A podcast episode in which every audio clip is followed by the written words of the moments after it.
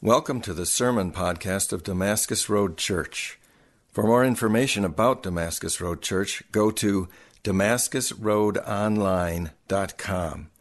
This morning we are going to continue um, in our series in the book of Colossians. So if you guys want to turn to Colossians chapter 3, we'll be in verse 22 through uh, 4 1. Um, but before we get there, uh, next week is going to be Father's Day, and uh, we have been supporting uh, CareNet, uh, the ministry here in Madison uh, that, that, takes care of uh, women who are pregnant and need some assistance and some guidance around that. We've had CareNet come in a combined gathering and tell us a little bit about who they are, tell us some of the stories. Um, about the women who have gone through their programs, and we've been supporting them through their baby bottle campaign that has been running from Mother's Day to Father's Day. And so, next week being Father's Day, I want to encourage you to bring your baby bottles in.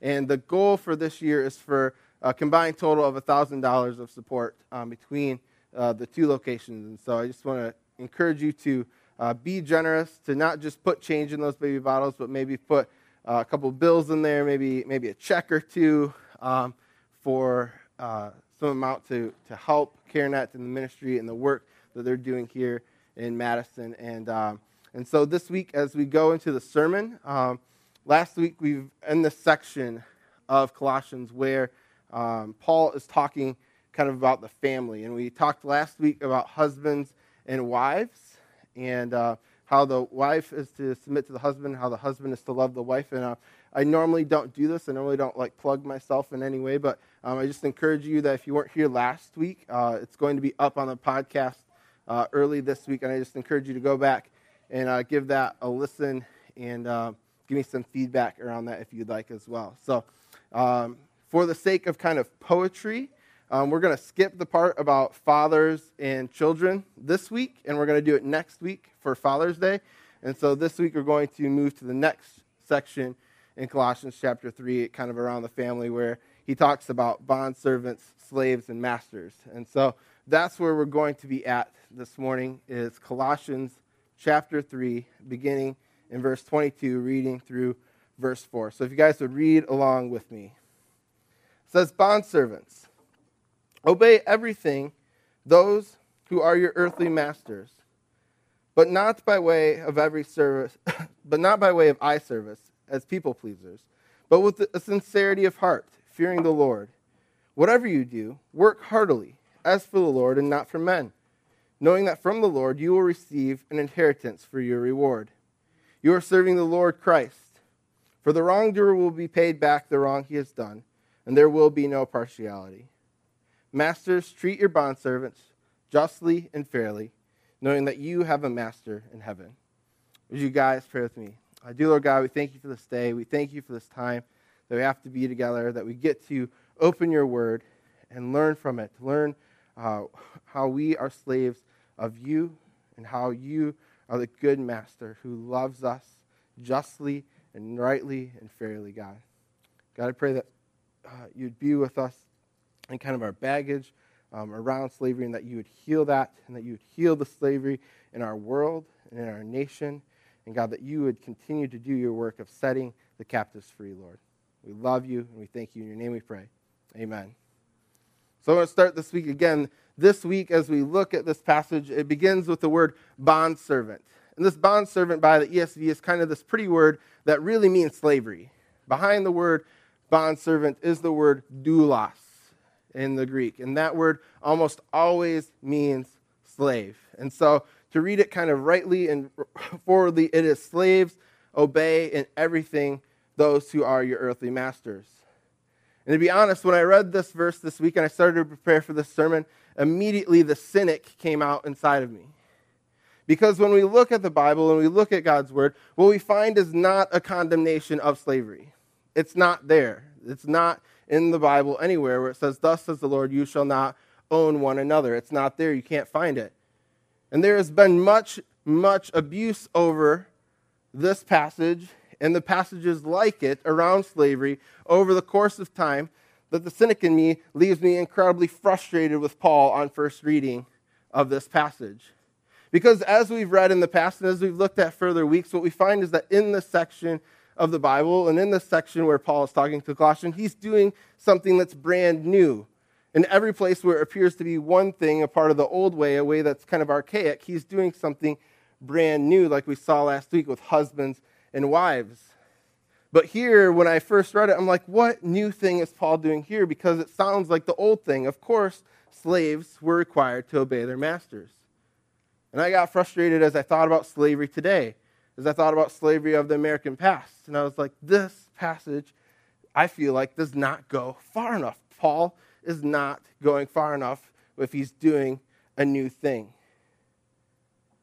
And so I got incredibly frustrated because I was just like, man, we know that slavery is wrong. But then I looked at it deeper, and I looked at it deeper, and I found that there is a greater thing happening here, that Paul is still doing something brand new, and that he is moving us, and he is subtly undercutting the idea of slavery in the culture of that day. And so instead of hitting it head on and creating all types of social aversion that would have disrupted the message of the gospel and undercut his credibility. He instead subtly begins to undercut it.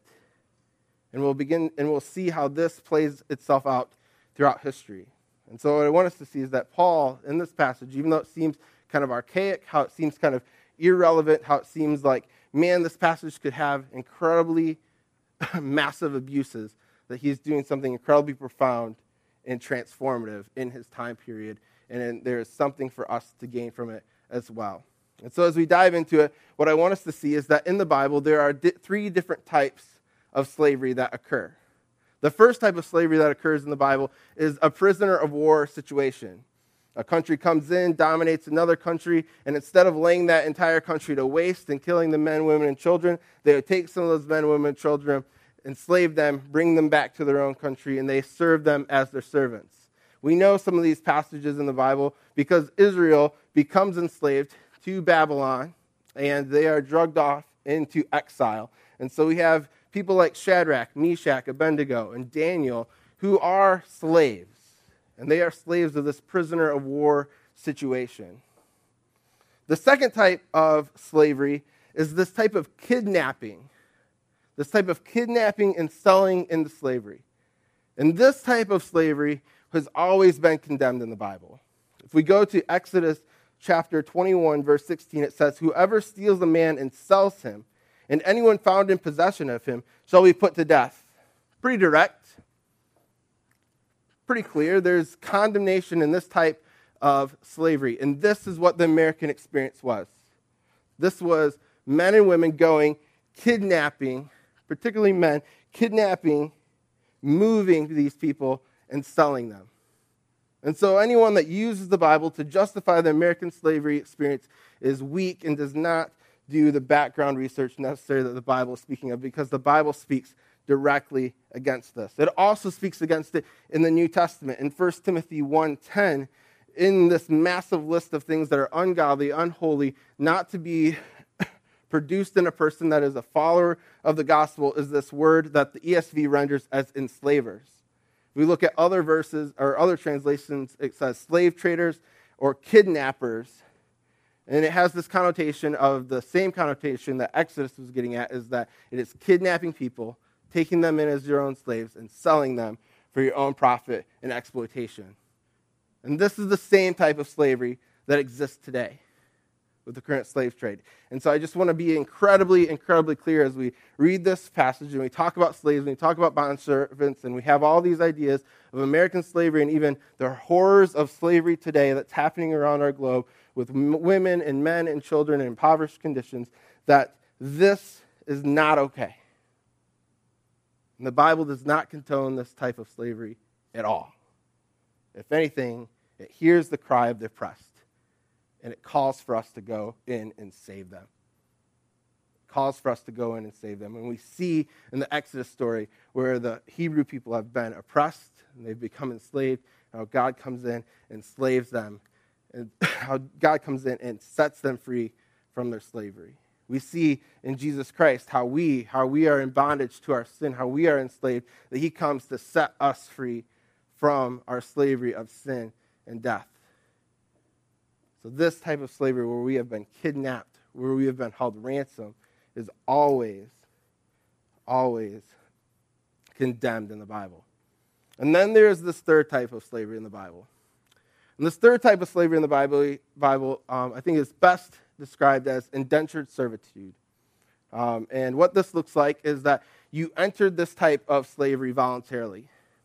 You went, you got into debt, so you took on more than what you could, and you couldn't pay back your master that you were in debt to. You had two options. You could either become enslaved to your master until the point in which you could pay off that debt that you owed that master, or you could go to another master and you could ask him to purchase your debt for you, and you would go into slavery for that guy until you could pay back the debt there. This is what the slavery is that Paul is talking about in this day. And so that's why the ESV renders it kind of more lightly as bond servant instead of slavery. But I just want you to know that the word behind bond servant is still always slave. And so you go into this and in it you forfeit all of your property because at this point you would have sold all of your property you'd have given everything away to pay this debt and there's still this massive amount of debt left and so your only choice is to enter into this place where you become their property where you give up any type of rights that you have to your own personhood and this type of slavery was incredibly incredibly prevalent in paul's day it's believed that at this time in Paul's day, roughly about 50% of the population was enslaved in debt to someone in this way at some time. So, about half of the population. This is a very familiar economic way of doing business.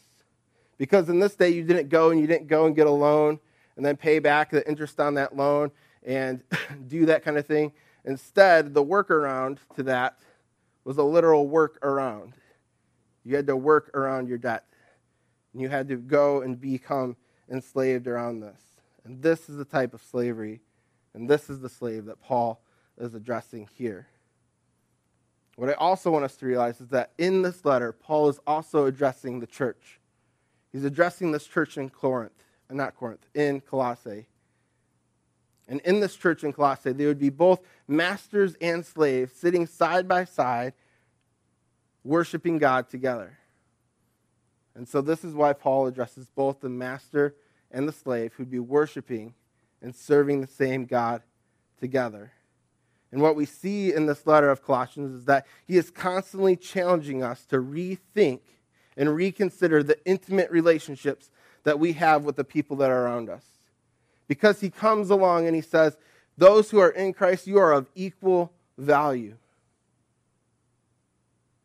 And we're in this section right now where Paul handles husbands and wives, and he says they're of equal value, where we talk about fathers and children, and they're of equal value. And here he's saying, Masters and slaves, you are of equal value.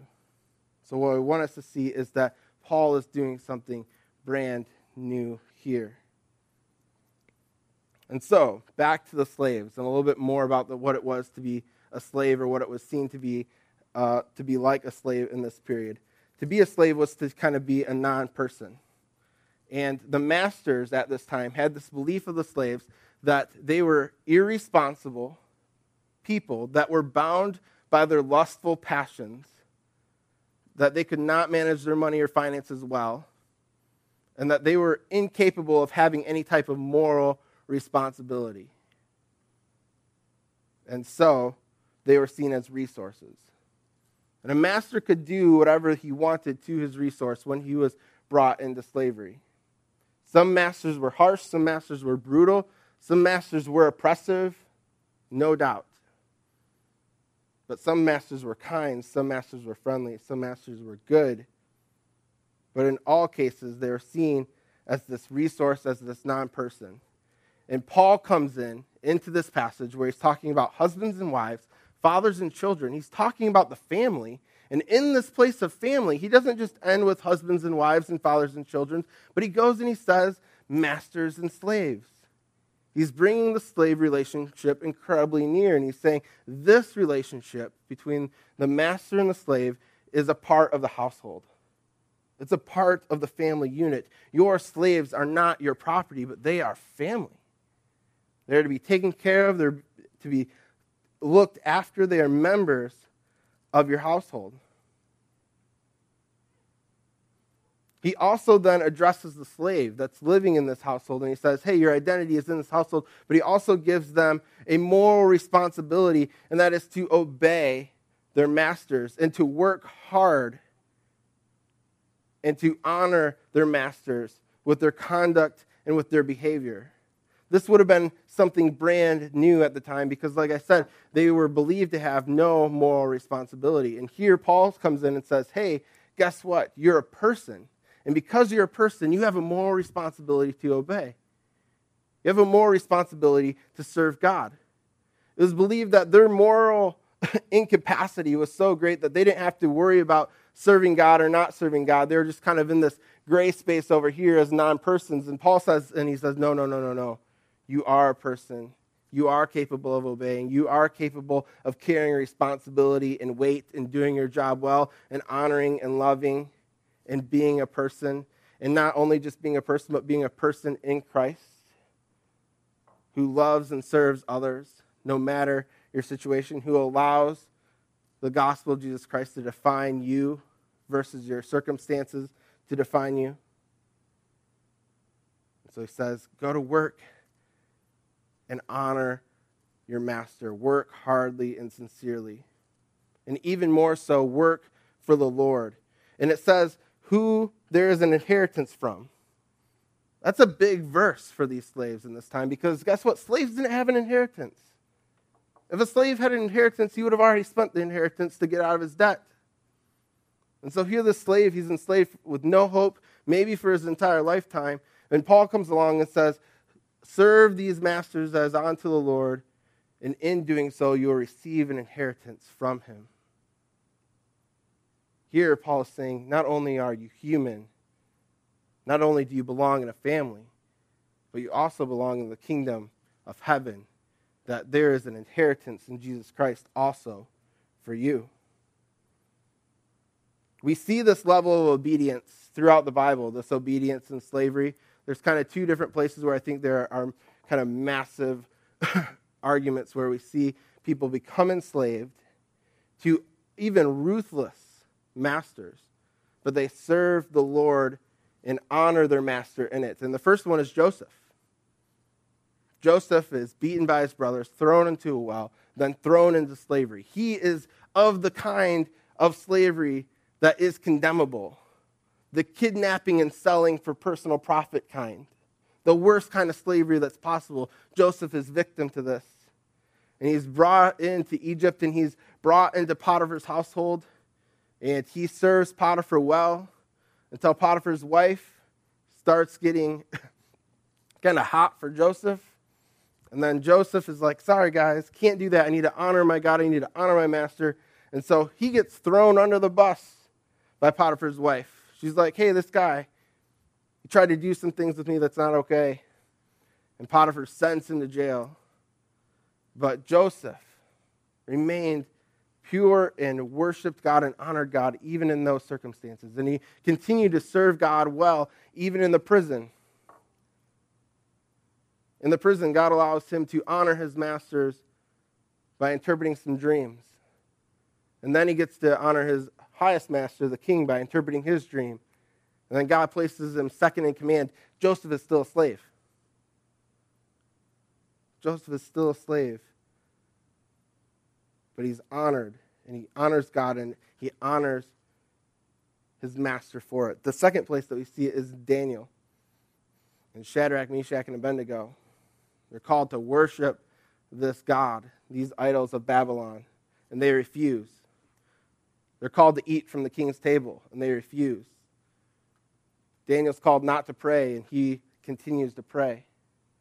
He's thrown into the lion's den for it. God rescues him, and then he converts the king Darius because his God is that good, and his God is that powerful, and his God is that strong. And this is why the service is unto the Lord and not unto men. And so, in any place where the slave is being requested to do things that are ungodly or unholy or that would violate their conviction to God, he's not saying to obey that. He's not saying to obey that. He's saying obey your masters up until as long as you continue to honor me and in honoring me and honoring your masters, I'm going to bless that. We see this in Jeremiah 29. The entire nation of Israel has been brought into slavery. I mean, the Bible uses this nice word, exile. Exile just means it's language for slavery, it's slavery language. And so in Jeremiah 29, it says, Thus says the Lord of hosts, the God of Israel, to all the exiles, you could also say to all the slaves who I have sent into slavery from Jerusalem to Babylon, build houses, live in them, plant gardens, eat their produce, take wives, have sons, have daughters, take wives for your son, give your daughters in marriage, that they may bear and have sons and daughters, multiply there, do not decrease. And then this is the significant part of the whole verse that says, But seek the welfare of the city where I have sent you into slavery, and pray to the Lord on its behalf, for in its welfare you will find your welfare also. But I want you to know that there's even more going on here than this. There's more than just Paul recognizing the slave as a part of the family, there's more than Paul recognizing the slave as a person. What Paul is doing here at a deeper level is that he is subtly undermining the system of slavery of the day because he includes them in the family unit. He calls them equals. He tells his masters that you should treat your slave with fairness and justice. And then when we go to 1 Corinthians chapter 7, what we find is that as Paul is talking to the slaves, he says, Hey, slaves, when you were called to Christ as a bondservant, don't worry about that. And then he puts this aside in there, this weird kind of parenthetical aside. And he says, But if you can gain your freedom, avail yourself to the opportunity. Even Paul simply just slipping that in under the radar. And then he continues on with his, with his speech and his pattern of thought throughout there.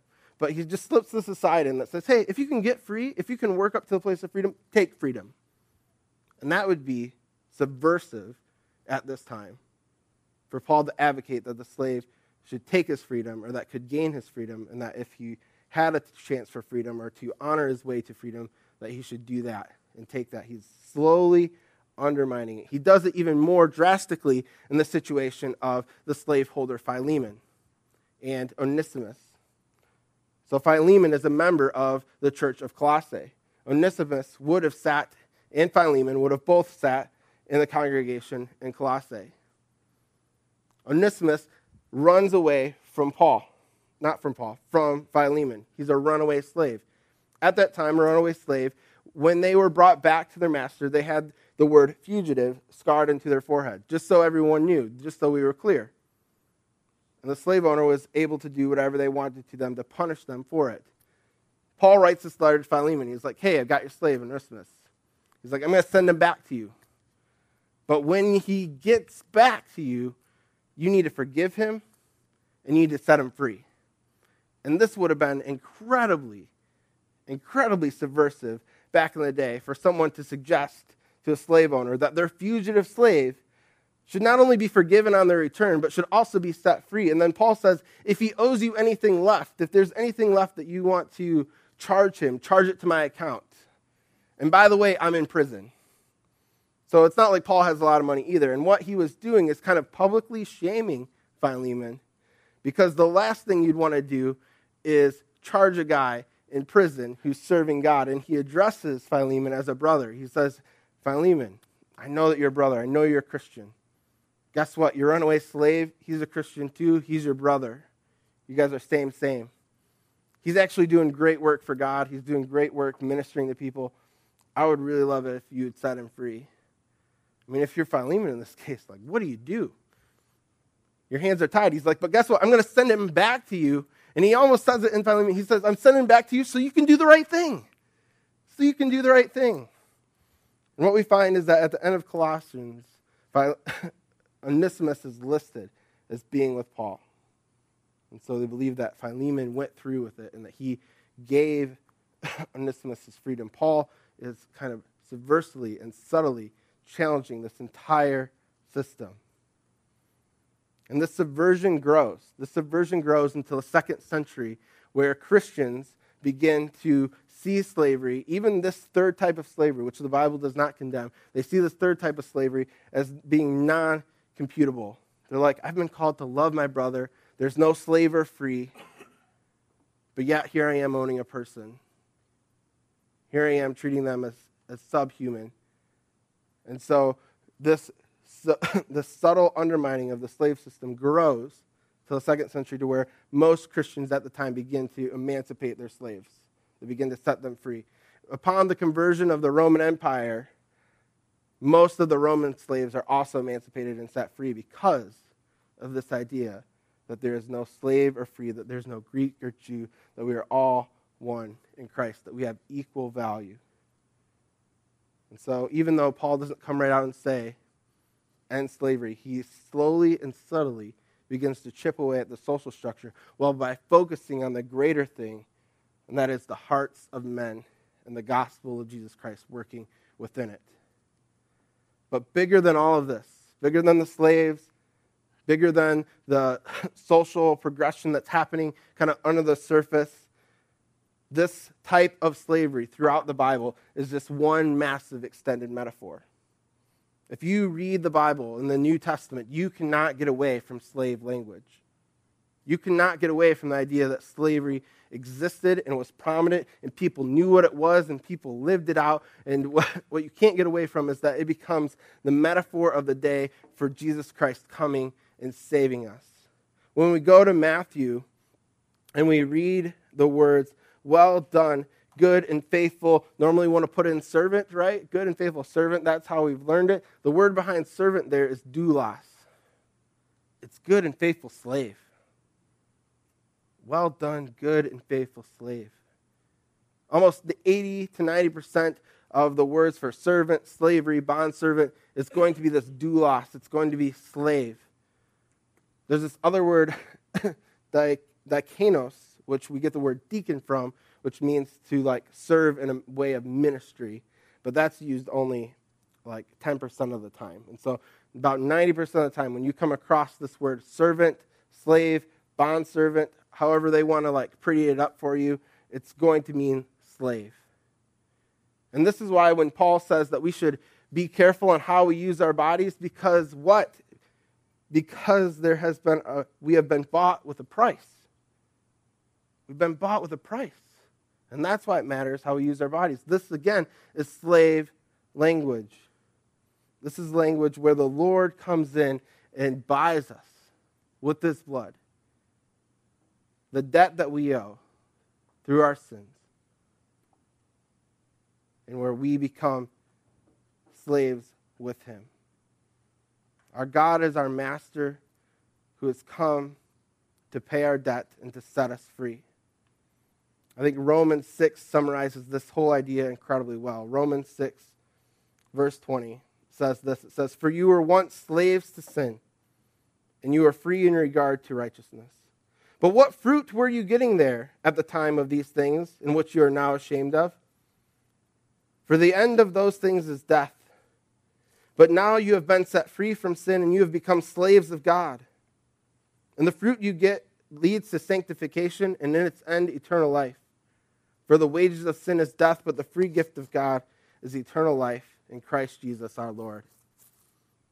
Jesus is our Lord, and we put ourselves to his service and he is worthy of, our, of that service because he is a fair and just master who is humble in heart and who leads with service instead of oppression. Jesus is this master, unlike any other master of the time, who loves with grace and service and compassion. In Matthew, we see Jesus saying this about how we as Christians should live our lives. He says, you know the rulers of the Gentiles lord it over them, and their great ones exercise authority over them. He's saying, You know the ways of the world are harsh and mean and cruel. And in verse 26, he says, It shall not be so among you. But whoever is going to be great among you must be your servant. And whoever would be first among you, be your slave. Even as the Son of Man came, not to serve, but to serve, and to give his life as a ransom for many. This ransom money is slave language. It's this pay this debt language. And it is this image of a master coming and serving and being humble and true is where Paul goes with his instructions to the masters. And so in Colossians 4 1, we get masters, treat your bondservants justly and fairly, knowing that you also have a master in heaven. He's saying, Masters, treat your servants well. Treat them well. Bring them in as a part of the family. Treat them well because they are equal in Christ with you. They are not your property, which again undercuts the whole idea of what a slave was in their society then. And then he says, treat them well because remember, you also are a slave to God. When he says, you have a master in heaven, he's saying, guess what? You too are also a slave. You too are also a slave. And treat them with justice and fairness because your master treats you that way. Jesus is the image of the just master who loves us, who gave his life for us.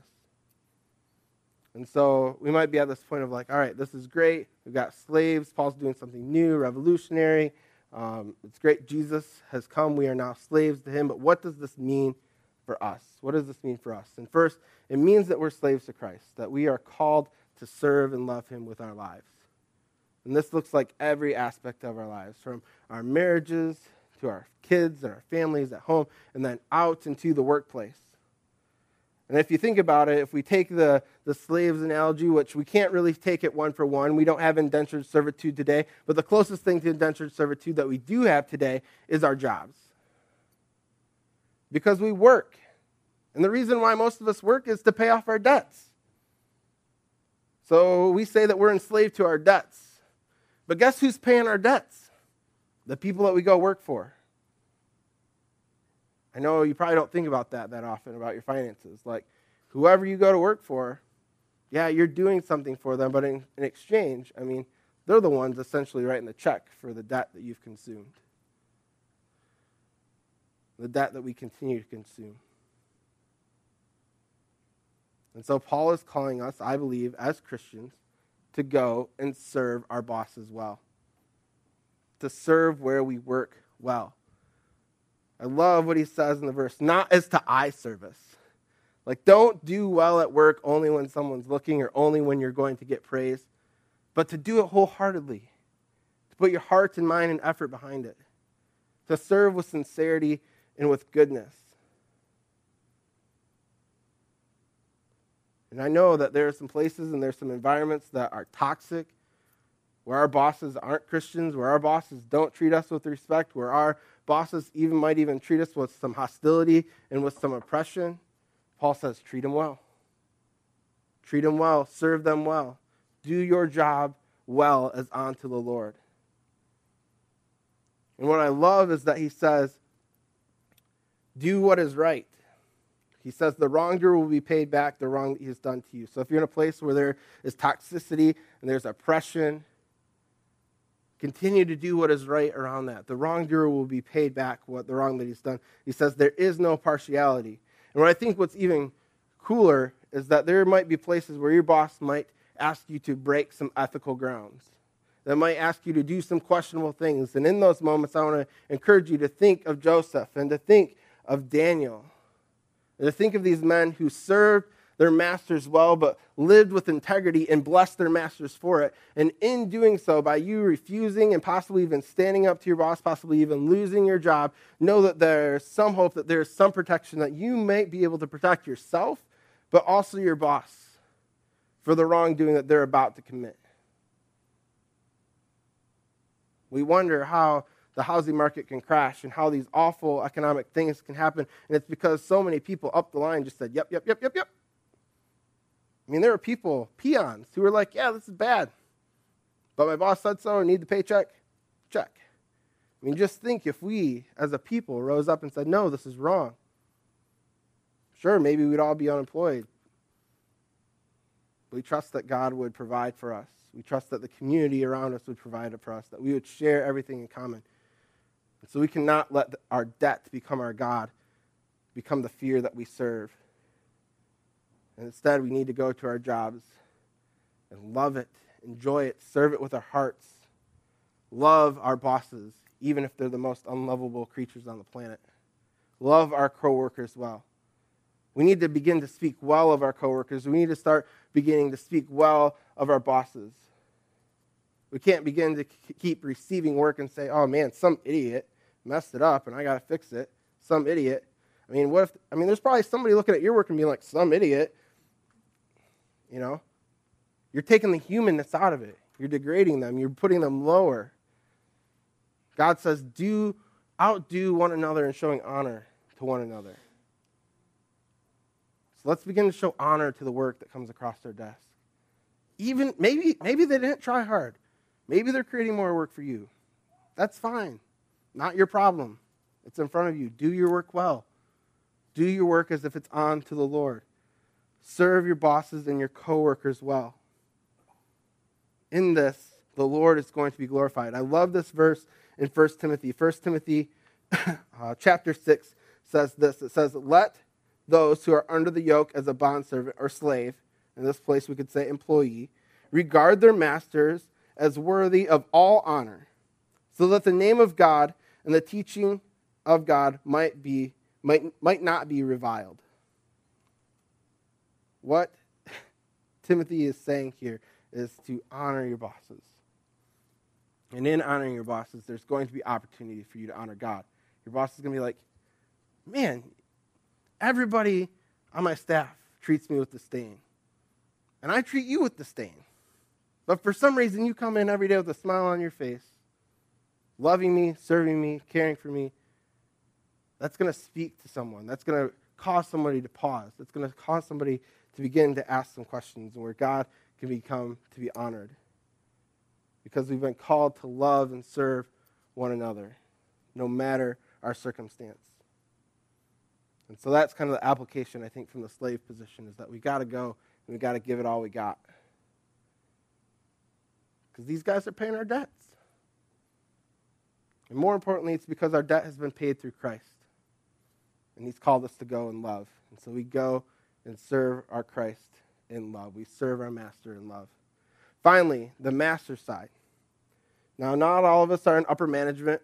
Not all of us are bosses. Not all of us have people underneath us when we think about the workplace. But I would say that the question that we need to ask is where have we been given authority? Because I think we've all been given a level of authority somewhere in some place, whether it's over your home, whether it is over your workplace, whether it is over the way that you drive on the highways. We've all been given some level of authority. And the question is, is how do you use it? Do you use it to lord yourself over other people? To put yourself first? Are you overly harsh towards others? Because Jesus says, Not so should it be with you. Not so should it be with you. Essentially, he's saying, Look, if you're going to be a master, if you're going to lead some people, if you're going to have authority over something, the first thing that you have to realize is that it's not going to be about you. It cannot be about you. And it needs to be about the ones that you serve. And the question that you should be asking is not how should I how can I get more authority and more power so I can rule and oppress more people, but it should be how can I serve? How can I lay down my life? How can I bless? How can I do good? I think the ways that we do that is we have to have eyes to see and ears to hear the needs of the people around us. And the best way that we can do that is for us to get it out of our minds that for some reason, some way, it's about us. It's not about us. So, as we conclude, I want us to focus on this idea of letting the peace of Christ rule within us. That from this passage, that we should see that we are all slaves and that we have an incredibly gracious master who loves us, who provides for us, who takes care of us like no other earthly master could ever dream or even accomplish. And that it's through serving him that we serve others, that we become a new kind of people, a people that are reconciled to God and to the earth, people who have been set free from sin and death, and you serve others by loving them well. So that's my hope this week is that we would go and that we would see ourselves both as masters and slaves and operating out of both of those environments, how Paul has prescribed for us here, loving and submitting to each other well. Would you guys pray with me? Dear Lord God, we thank you for this day.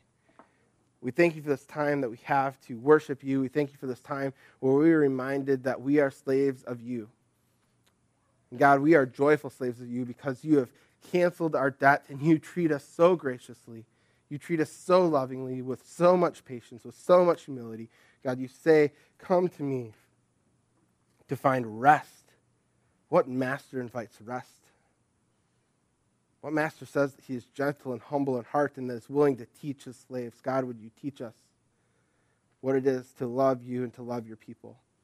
God, give us eyes to see and ears to hear ways that we can serve and love those that you have put around us that we would be subject to you, that we would make this world more about you and less about ourselves. God, give us grace as we go about this week and do your work. In your name we pray. Amen.